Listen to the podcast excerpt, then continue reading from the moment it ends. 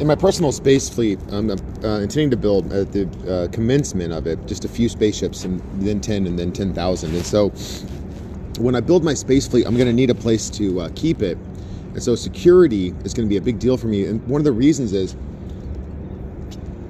I've never figured out uh, highly effective security. If you have a, a, really effective door lock, then somebody might break the door. And if, if, you have a really effective armor system, people might try to get in in other ways. For instance, if you have a push button to get inside your spaceship with wires that go through the hull, then what you end up with is uh, people will just try to tear the button off and try to um, figure a way to um, activate the, the hatch opener and then, um, you know, the computer sequence, whatever you want to call it and then um, I use a different system, and then they um, they're going to try to break in that way. Now, my old system was simple. It was a system based on uh, trust. So I had a key that I would take out of the spaceships. It was a huge key, uh, the size of a uh, clipboard. That was uh, more than an inch thick, and uh, a little bigger than a clipboard, and I had stuff in it like a um, like a metal clipboard so uh, you know paper pens but also other things that were useful and so when i did this I, people could go inside my spaceship and look at it. They just couldn't use it because i took the key.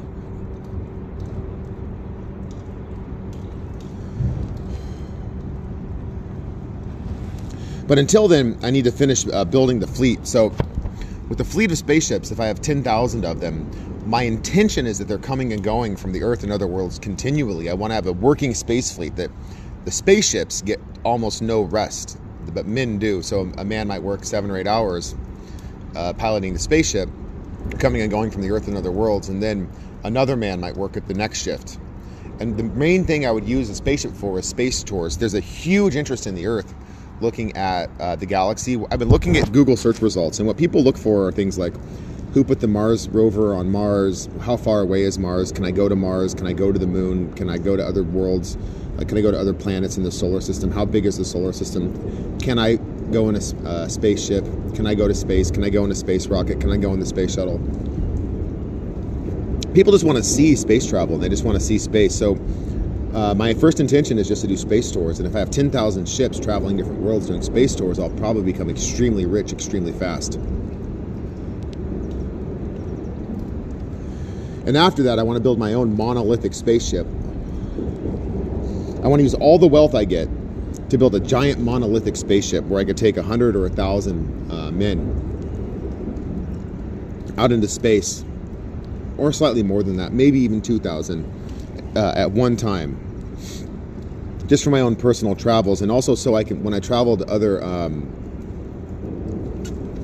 worlds with friends that have spaceships, they can dock their spaceships on mine um, which would be cool. It'd just be for fun and for interest, so I could talk to other spacefaring civilizations that I know and go and see them and discuss technology in the future and have a common place to meet no matter where we are in space.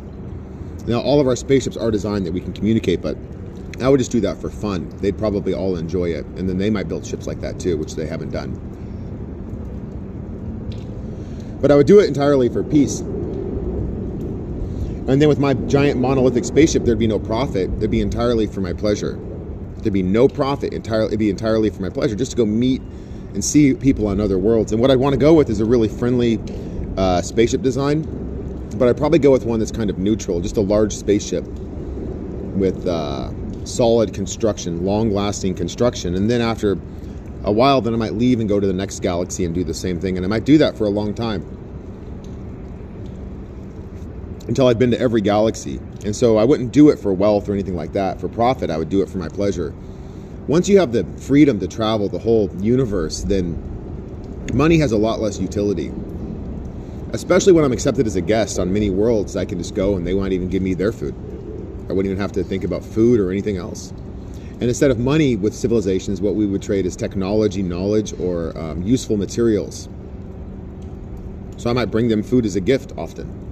So I would often, with the money that I have, give gifts such as food, cotton, or nylon, or computer chips, or circuit boards. So, or fiber optic cable, which is still useful for a long time. So, with uh, space travel technology, what I'm thinking about is the design uh, of my ships, and so it'll probably take me about three years before I begin construction of the spaceships. And I intend at first probably to outsource a lot of it, everything except for the drive system, which I'll build myself, so no one can build a ship like mine except for me. And then I want to hire uh, space pilots uh, to do space tours. So when I'm looking at the spaceship design system that I use for um, for myself, for my fleet, and then for my own ship, which will be probably two different systems. Um, that way, the the 10,000 spaceships I have are not a military threat. They're not. They're not. They don't have weapons or anything. They just have uh, a way to go and travel at high speed safely. Then, um, when I make these ships, these spaceships, I'm probably just going to outsource the components. So once I have my final design, which I'm fairly close to right now, and I outsource the components, it'll be how long it takes for them to build the few components, the computer components, the hull, you might call it, the hatch to get in and out, a couple of the other technologies. Then I'll assemble the, I'll do the final assembly so nobody knows exactly how anything works on the spaceships. And then uh, the Earth might have a couple beneficial technologies if somebody figures it out. And after I assemble everything, then what I might do is uh, go to every world. And what I would leave behind is mysteries and secrets and questions. So if you want to find out how I did it, I'd leave behind mysteries and secrets so you can figure out how to do it your own way. You don't need to copy me or anything like that. Now, I'm not that interested in how NASA or any space program does it now. And the reason is even though a lot of these space agencies might be doing a lot of interesting things, I don't want to use rockets and I don't want to use similar technology as yours. And you might one day use space rockets to travel around, but I'm not interested in that. I've found uh, other ways that I might choose to do forever, and I want to do those ways. And so I don't want to change what you do, and I, I don't think you have, um, I don't know if you have an interest in adopting what I do. See, if I make a spaceship, you might want it to study it, and you might want it to use it and I might even take you up in space tours, but you can't have it. And the reason is not rude. It's actually, if I have 10,000 spaceships, um, I don't give them to anyone. That way, you guys know I'm not giving away technology, and it's safe when I have 10,000 spaceships. It's important in space that there's peace. And peace can only happen when we trust each other, and we can really only truly trust those that are honest. So, I'm going to build some spaceships and use them for space tourism just for general interest for anyone who's interested. Just take pictures with their phones. And so for my designs, it'll be basically uh, only required components and nothing else. So no uh, bells and whistles, just uh, high-speed space travel at one quarter galaxy speed. It's my hope that they'll go across the galaxy in four days. So I call that one quarter galaxy speed.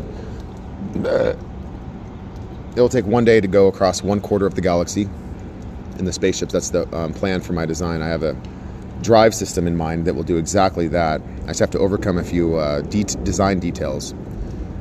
Uh, humorously, I have to, um, once the drive is going, it works perfectly. And there's no, um, I've designed it so there's no kinetic energy transfer to the people. So if you accelerate from zero to 20,000 times the speed of light, there's no g forces. So that worked, but I haven't decided how I want to get the drive started, curiously. So I need a, a way to turn it on and turn it off. And a couple details like that. A way that I like. I don't like the ways that I've come up with so far.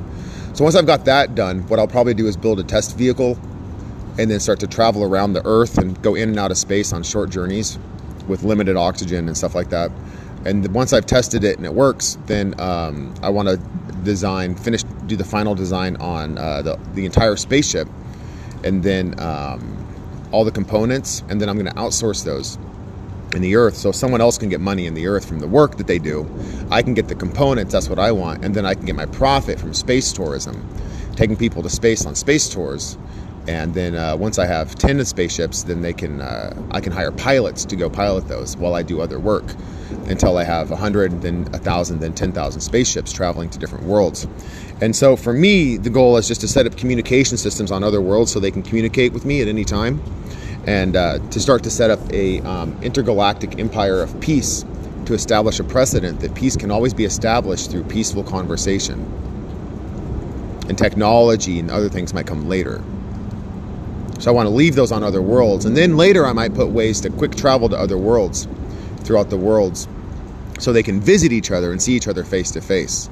Hopefully, without bringing a bunch of weapons, without threatening each other, without war, and then uh, to get back to their home after they're done talking there. Day trips for conversation, peaceful conversation. And in the machines, I might put in uh, translation systems like uh, like an app, so they can uh, translate other people's words uh, when it's written words. It's very difficult to do that when someone speaks, but it's much easier when they write. So if they're sending back and forth written messages and pictures, then it's kind of like having a pen pal, and all they need to do then is start translating the words into their own language, and pretty soon they've learned a second language, and that that 15 year old girl might later become a diplomat. That 15 year old boy might later become an ambassador. And those diplomats and ambassadors might travel to other worlds and they might establish peace again and again and again. From having friendly conversation, hearing peaceful words spoken by me on their world every day. And then later, there might be a galactic empire of peace where they speak of family, friends, pizza, birthday parties, celebrations, happy and joyful things. Family, on each world, family from other worlds, or friends from other worlds, and then maybe one day later, family. And so, with travel, with peace, with conversation, happiness, um, that might be their idea of an empire. On other worlds, that might be their idea, and maybe they've, in a thousand years, never seen and never heard of war in the galaxy. So, if war ever comes, they can always remember a time of peace and how to have it again conversation, speaking peaceful words. So my, the purpose of my fleet would be to do all that, and then one day I hope to take my whole fleet to the next galaxy and do it again, and the next galaxy and do it again, and the next galaxy and do it again, until the whole universe is populated with communications technology where they can speak peace. And then one day I might come back and I might assist with um, space travel technology. And then one day there might be a legend 50,000 years from now that that galactic space travel technology came from a man that traveled from far away. Maybe he died. Maybe it came from people who traveled from far away. And now they're extinct. Or maybe they left. Or maybe they're hidden. Maybe they're still here. So there might be stories and legends for thousands and thousands and tens of thousands of years about what happens in the future. And so what's happening right now at NASA and other space agencies, that might be a big part of the story as well. Maybe in this galaxy, by the time I come back, maybe in 50,000 years, there'll be space rockets everywhere. And I might say, I'm the one that put the communications uh, systems on every world and wrote down their languages.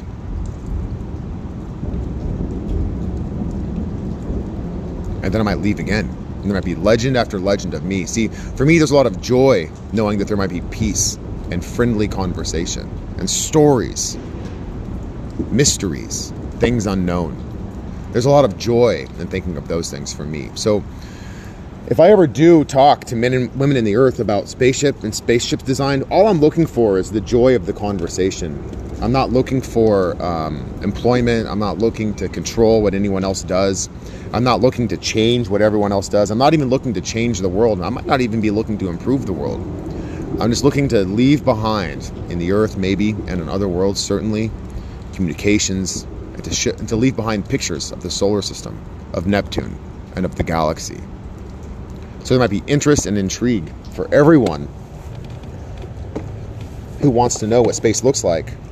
They might one day become spaceship designers, spaceship captains, engineers, pilots. Those who, after seeing the galaxy again and again on space tours on their birthday when they were 15, then 16, then, then 18 years old, after seeing all of that, chose to learn mathematics